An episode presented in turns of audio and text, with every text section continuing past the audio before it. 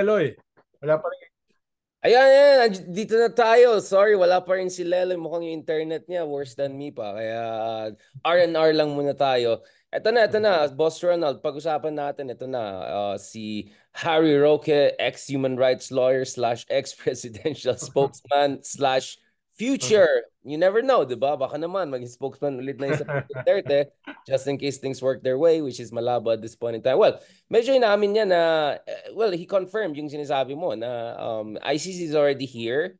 So mukhang niluluto na daw yung essentially yung arrest warrant. Hindi lang kay um, Sara Duterte, ay hindi lang kay Digong, but potentially also Sara Duterte. And then may mayroon siyang uh, Ronald Llamas style na hindi naman magkakaroon ng gulo, pero pwede magkaroon ng gulo, pero hindi ko sinasabi na magkakaroon ng gulo. Meron siya mga, meron siya mga Ronald parang, Llamas. Parang na-hurt yata ako, kinumpara mo kay Harry Medyo, yeah, I mean, sabi nga nila, eh, mimicry is the greatest form of ano.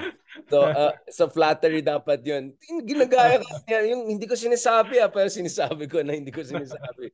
So, I mean, parang, parang, parang hindi ako na-flattered. whatever. I'm just saying, malay mo, Ronald, hindi ko nag-invento yung hindi ko sinabi yung sinabi ko. Pero ito, ito, ito. Bossing, um, uh, ano yun, sa tingin mo, desperate mode na ba talaga itong mga uh, DDS people? I mean, why would Harry Roque openly say that? Is he trying to rally the the flag for the DDS people, try to bring them out? Why would he even use the word gulo? Is this a threat already to the administration? Well, una is continuation to nung kanyang uh, nakaraang uh, podcast before Christmas, 'di ba? Na inamin niya na na ikaw uh, lang na, ikaw lang nakikinig na galing sa kabila. na inamin niya na uh, alam na nila na yung presidente nagbigay ng go signal para sa ICC na pumasok. No, hindi na si Speaker Martin, no, kung hindi yung presidente mismo at ang pinanggalingan niyan ay yung mga destabilization at saka coup rumors, no. Nasabi ni Harry Roque ay walang batayan, no? Walang batayan. Kaya uh, uh, mahalaga ron dahil hindi naman yan bago, no? Pinag-uusapan na yan natin na uh, one, two months ago. Ang uh, bago doon is the confirmation na naniniwala sila na yung presidente na the buck stops with the president sa issue ng uh, ah, ICC no? Eh ngayon naman ay uh, ang mahalaga sa kanyang uh, inamin no? Ito ay mga pag-amin eh nung alam nila na matagal na nating alam no? Ay pag-amin na uh, papasok na yung ICC sooner or later no? Uh, within within the first half of the year.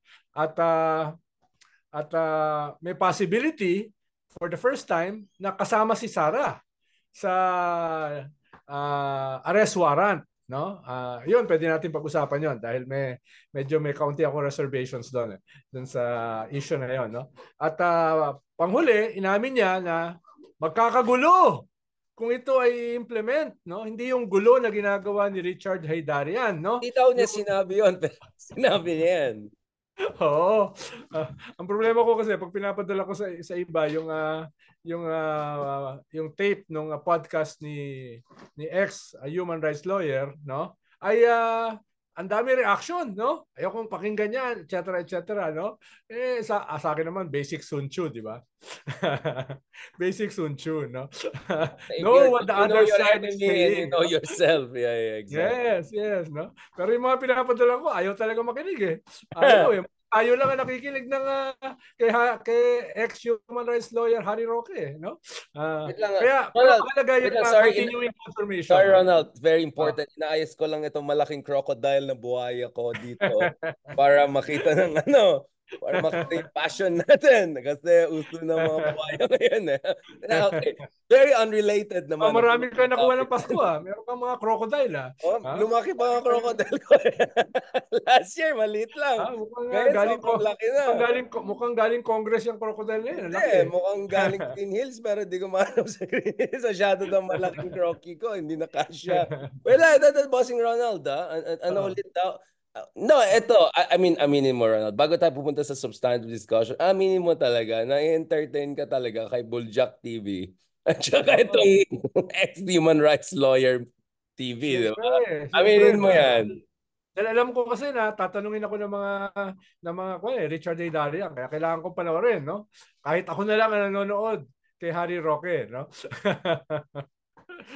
Pero interesting yung kanyang mga confirmation, no? Wag niyong wag niyong papayagan ang ICC na i-implement yung international warrant dahil magkakagulo. Kahit hindi ko gusto yung gulo at uh, hindi ako mag-organize ng gulo, no? Magkakagulo, no? Magkakagulo, no? May, may feng shui daw eh. Sabi niya pag second quarter daw, baka mas lalong grabe daw ang gulon mangyari sa bahay. Meron siyang mga ganun eh. Well, uh, dapat naman natin hindi tignan yan in a vacuum dahil uh, yung mga iba nating pag-uusapan sa ibang episode ay konektado dyan. Itong mga withdrawal of support, itong mga desktop, desktop, no? So, uh, konektado dyan yung mga sinasabi ni, ni Harry Roque, no? Yung mga possi- possible na gulo. Ang uh, problema kasi napaka-limited ng options ng mga Duterte.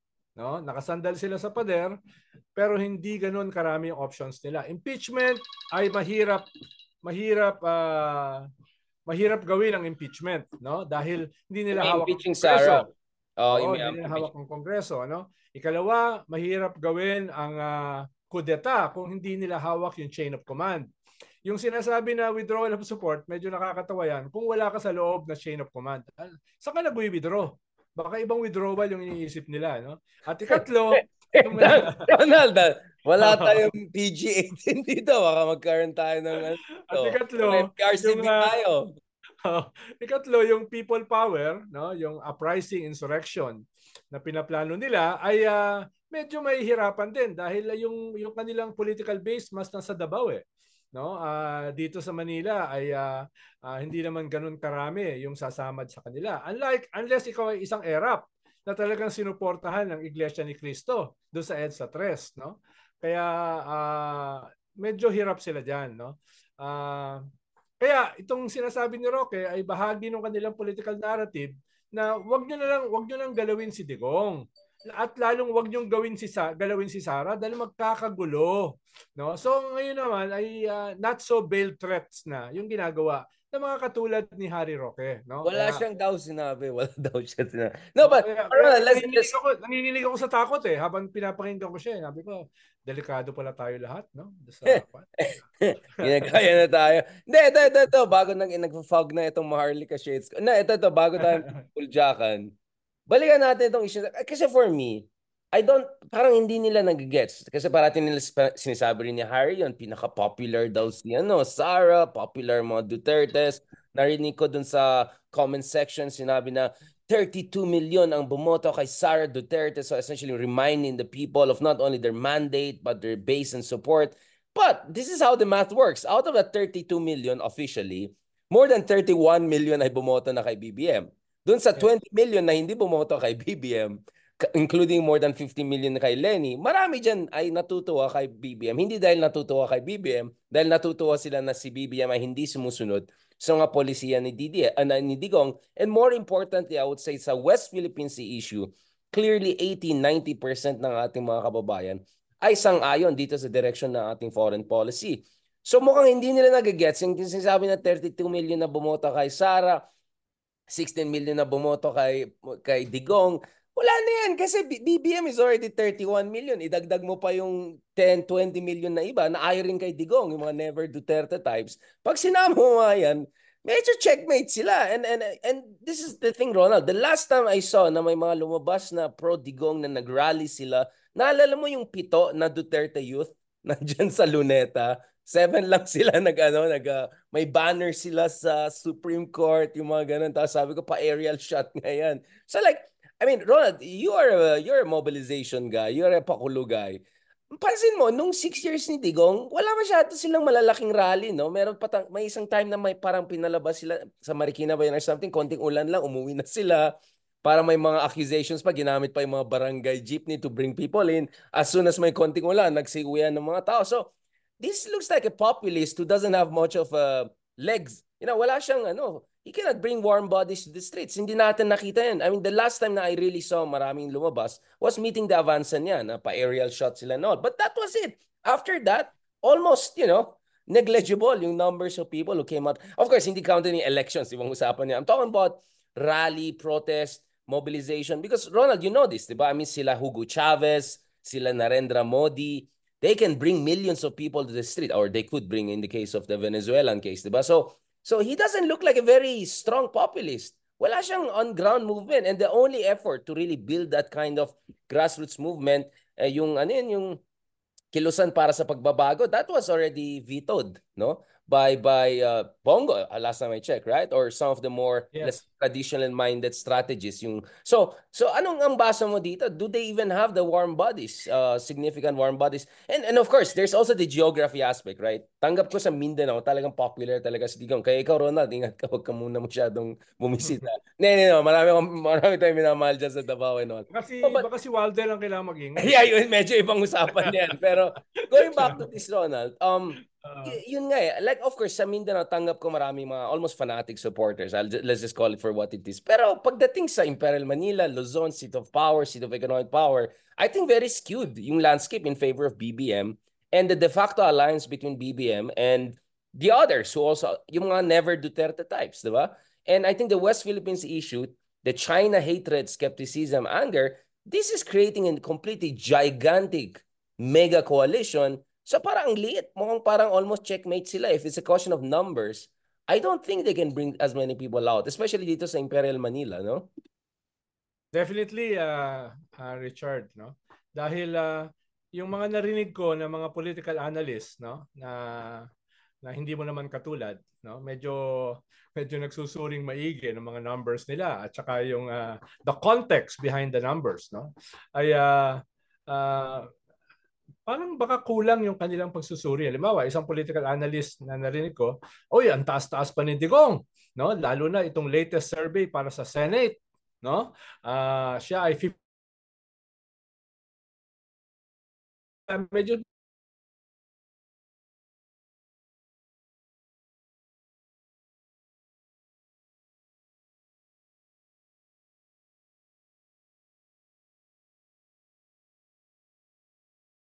power to bring down a popular president, no? Magkaiba 'yon, no? At ikalawa, ay ikatlo, ay uh, ang tinitingnan kasi natin uh, Richard ay hindi yung absolute numbers eh.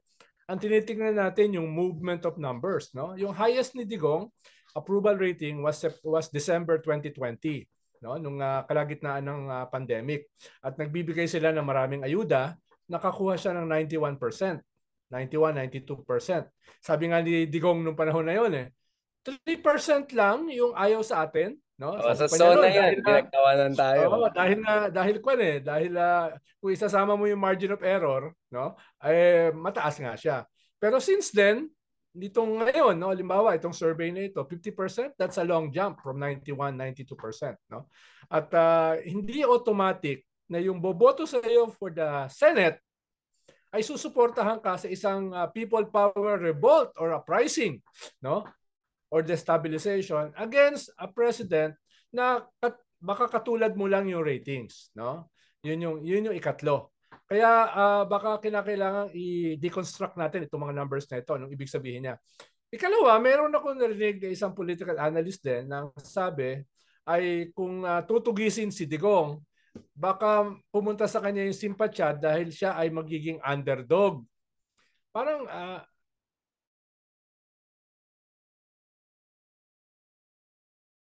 mahirap siya i-imagine, no? Uh, baka rabid dog pwede pa, no? Pero underdog medyo mahirap eh.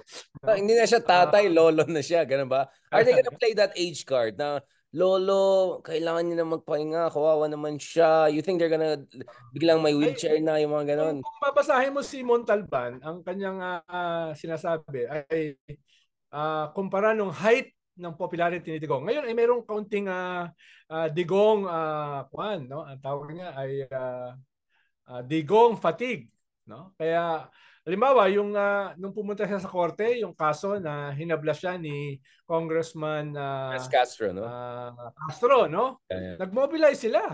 It was just a handful. Yung pumunta sa korte para magpakita ng support kay Digong. Kaya uh, unless huge organized forces ang tutulong sa kanya dito, uh, I doubt kung uh, makaka-harness siya ng uh, some sort of uh, people power, no? Uh, pero talagang uh, lagi natin pinag-usapan, this is uh, a defining moment para sa mga Duterte. Dahil kung wala silang gagawin within the next 4 uh, to 6 months, no? Uh, baka matapos na yung kanilang political career. Baka mata- mawala na sila ng political future kung pumasok na rito uh, a few weeks back, no? Uh, yung ICC. Dahil uh, kung lalabas yung international warrant, eh i-enforce yan. At kung sila ay papapasukin, ibig sabihin susuportahan sila ng gobyerno to enforce the warrant. Hindi naman sila papabayaan mamasaker sa Davao. Di ba? Halimbawa, kung Interpol ang mag implement niyan. Siyempre, susuportahan yan ng uh, all the forces of the state which has which is supposed to have a monopoly on coercive power. So, per Weber, per, per German definition, but this is Davao and Philippines. Oh, no, pero no, but, but, may 300 guns daw si Digong, sabi ng Rappler eh. More than 300 guns. So, pero mahirap nang dahil dalawa lang yung kamay mo, mahirap gamitin 'yon. Kahit ikaw yung The Punisher, no? Para si The Punisher sa mga pelikula, ang dami niyang baril, di ba? So, oh, kahit more than 350 yung baril ni Digong, no? Maka, baka mahirapan siya dahil, ano ba, ilang taon na ba siya? 78, 79, no? So, yeah, but, but he, didn't, he didn't age very well. I mean, I've met Mahathir, Enrile, Ramos, people in their 90s. I don't know. I, I'm not sure, you know, he aged that well compared to them. But, but you know, going back to this, uh, Ronald, no? I mean, ako sigurado ako na there's gonna be a show force, at least in Davao, no? And maybe some of the bigger cities in Visayas and Mindanao kung saan meron tayong residual support. Hindi lang si Digong pero si Sara Duterte also as still number two in the country and potential presidential ball down the road. No, so I won't be surprised seeing some, you know, some some rally in Davao. We love Tatay, we love Digong, mga ganun ganun. But your your contention is that, you know, that will not be enough to to move the needle, kumbaga, to to dissuade the organs of the state from. Some of their forces are threatening secession. Magsesecede daw yung Mindanao, which I greatly doubt. Halimbawa, Southern Mindanao, Sarangani, South Cotabato, General Santos, malakas ang influence dyan ni Pacquiao. No? Kapatid niya yung governor, no? Uh, uh, asawa ng kanyang kapatid, yung mayor ng General Santos. Marami siyang mga mayors na suportad na suportado siya sa South Cotabato. So, a large part of Southern Mindanao, halos sigurado ko hindi sasama diyan sa secession na yan, no? Yung mga basulta, yung uh, Basilan, Sulu, Tawi-Tawi Islands, no? Uh, hindi, sus- hindi sasama yan. Halimbawa, ang Basilan is more yellow. Ang, yeah, uh, si Lenny yung in-endorse sila, di ba? Si oh, Lenny, ang Sulu, pink na pink sila nung yes, ang Sulu, ang Sulu is more BBM, si Sakurtan, no? At uh, tapos yung uh, BARM, yung MILF, ang in-endorse nila si Lenny, di ba? Yung MILF ang in-endorse nila. So, exactly, exactly. Uh, tapos meron kang meron kang mga halimbawa sila mga subiri no na taga Mindanao hindi magsisisid yung kanilang lugar di ba? So maraming ah, yung sinasabi yung threat ng secession tingin ko that's not on the table no kahit uh, ginagamit ng panakot no na panakot I mean ng mga yeah no? I mean I know some of the other in, individuals a former speaker you know I'm talking about who who has been talking about secession, he actually also endorsed Lenny in last year's election. So uh, so ang dami diyan na gusto siguro magsisid but not for Duterte's purpose, 'di ba? Not to benefit the Dutertes. Oh. So even if gusto nila magsisid, not necessarily on Duterte's uh, terms. And then uh, what uh, uh, let's go back to this kasi one of the most fascinating analysis I heard during my visits to Davao throughout the years and all. Yes, yes, I have been to Davao and I got fantastic uh, accommodation. Marami tayong mga kaibigan dyan. Salamat sa mga friendships natin dyan sa Davao. No, no, no. And one of the things I heard, um, Ronald, was kung hindi nanalo daw si Digong noong 2016, delikado sila in the sense that, remember, they also have rivals in Davao, right? Do you see yeah. the possibility that if they overshoot, which they're increasingly doing, and then they go for gold and miss it, na actually within Davao mismo, they could be challenged by other major players. I think people are already aware of the other important dahil. Hindi ko alam, hindi ko alam uh, Big R, yung balance of forces sa, sa Davao. Pero alam mo naman, pag wala ka na sa kapangyarihan, anything can happen. No? Uh, Siyempre, hawak pa rin nila yung uh, City Hall. Pero halimbawa, yung head ng Partido Federal ni Bongbong Marcos is also from Mindanao. No? Uh, North Cotabato, yung may hawak niyan ay uh, loyal kay BBM dahil uh, relative nila yung uh, yung uh, asawa ni ni Speaker Martin Romualdez. So I doubt kung yung uh, sinasabing secession kahit halimbawa some people na hindi related or hindi loyal kay Digong katulad ni former Speaker Bebot Alvarez ay nagsasalita about secession. I doubt kung uh, kung uh, magkakaroon ng ganong klaseng uh, uh, kahit man lang first base no? Kahit first base, uh, uh, I greatly doubt yung gano'n na uh, sobrang maliit yung possibility. Sobrang liit ng possibility ng secession, no, ng secession. Yeah. Again, uh, secession in favor of Duterte in rev- in, in revolution in, yes. favor of Duterte. I doubt that. I, although I don't underestimate some factions really wanting some sort of secession. Last time I checked, may flag pa nga daw sila eh. May nag may nag, nag marites. Hindi ready na sila, may flag na nga sila, meron na silang ano, oh. uh, international. But but let's go back to this. So, remember one of the things that made me realize na etong Martin Romualdez knows what he's doing is when biglang ang daming mga congressman at LGU officials, I think 200 of them, last years ay biglang sumali doon sa lakas CMD party ni ni Martin Romualdez. I'm I'm not sure how much power still Arroyas. I doubt about it. She's still there in the pictures and all. But so I parang ang na-realize ko doon, hindi ba ta parang rear invasions move yan na parang you're essentially emptying the floor, di ba? Kasi kung kukunin mo lahat, isa-isa, parang go yan, di ba? Game ng go. Hindi nga chess to, encirclement ng encirclement. Oh. Kinukuha mo lahat sa Davao eh. Nagde-defect na sila sa BBM side. That's where the, you know, all the resources and the power of the state, the mandate of the state is, no offense, sabi nga nila, yung VP is just spare tire, di ba? Um, so, do it, don't you think that's also an option for BBM to say, ah, you wanna threaten me from your stronghold? Well, make sure your stronghold is really strong and it's it's holding together, right? I mean, may option din ng ganun yung ano, 'di ba? The powers that be. Yun yung yun yung uh, elephant in the room eh. Uh, between now and the midterms, very powerfully incumbent. At yung mga dynamics na pinag-uusapan natin will happen in the next few months. Not nga, hindi nga isang taon eh.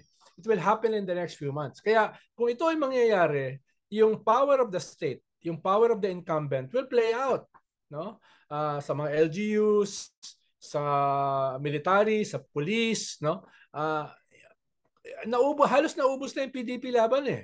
'Di ba? Ang uh, mismo yung Secretary General, si Melvin Matibag, yung asawa niya na nasa lakas, siya ay mukhang naghahanap ng posisyon sa gobyerno. So hindi ko na alam kung sino natira sa PDP laban. May nakausap ako na mga holdouts pero kahit sila, yung mga holdouts na yan, no, na merong governor, may tatlong congressmen, mismo sila, pinag pinag-iisipan na nila na umalis. Dahil ayaw Ito naman nila. Holdouts na yung toe nila nandun na sa kabila ng fence. Medyo, Medyo nag- alam mo naman, no? alam na this. Uh, hindi strong point ang uh, ang loyalty, ang karangalan, di ba? Hindi strong point ang integrity ng ating mga politiko eh, no? Pero At, hindi natin uh, sinasabi na wala silang integrity. Let's be very clear, Ronald. I'm, we're just saying it's not their strongest suit. Right? Yes. Just... Sinasabi na wala silang integrity. Eh. Sinasabi lang natin, hindi yan number one asset. No? Oo, baka may baka meron silang uh, 5%, no? Uh, 6%, no? Na integrity. No? Ako, ako, ako, medyo madelikat. hindi naman, sabi nga nung isang dating mayor na medyo mataas, sabi niya, hindi naman kailangan ng honesty sa politics, di ba? May, may nagsabi, talagang ibang klase talaga yung dynasty niya. Okay, Ronald, I think this sits... Pero isang mahalaga rito ay uh, Wala, may isa pang episode tayo kasi pag-usapan. Sabi ko lang na tahimik si Sarah. Tahimik yung Vice President. Yes, yes. Let's talk about that. Sige, yeah. in the next episode na lang, Ron. Alam ko, takbo ng utak mo eh. Kaya sabi ko, okay, I need to cut it. We need content for the next episode. Maraming salamat, Sir Ronald Diamas. Yeah. Hindi naman natin sinasabi na walang gulo, pero baka wala, wala. gulo, wala. pero hindi natin sinasabi. Wala sinasabi. hindi natin, katulad ng hindi natin sinasabi na walang integrity. Oh, at hindi ko sinasabi na ginagaya ka ni Hero, at hindi ko sinasabi na na-flatter ka. Hindi, parang ganun ang dating eh. Parang ganun ang dating sa akin eh. No? Alright, on that note, Happy New Year! Thank you very much. Yan. Medyo, is natin itong mga buhaya natin dito naman. Ah, yan, buhaya. Alright, thank you very much. Huwag mo na ako padala ng ganyang buhaya. No? Oo, oh, meron ka. Iba, ibang green ang pinadala ko sa Ibang green yung pinadala mo sa akin. Ha? Ubus na. alright, alright. Talk to you soon. Maraming salamat. God bless. Sige, sige. Ayan, ayan. Okay, okay.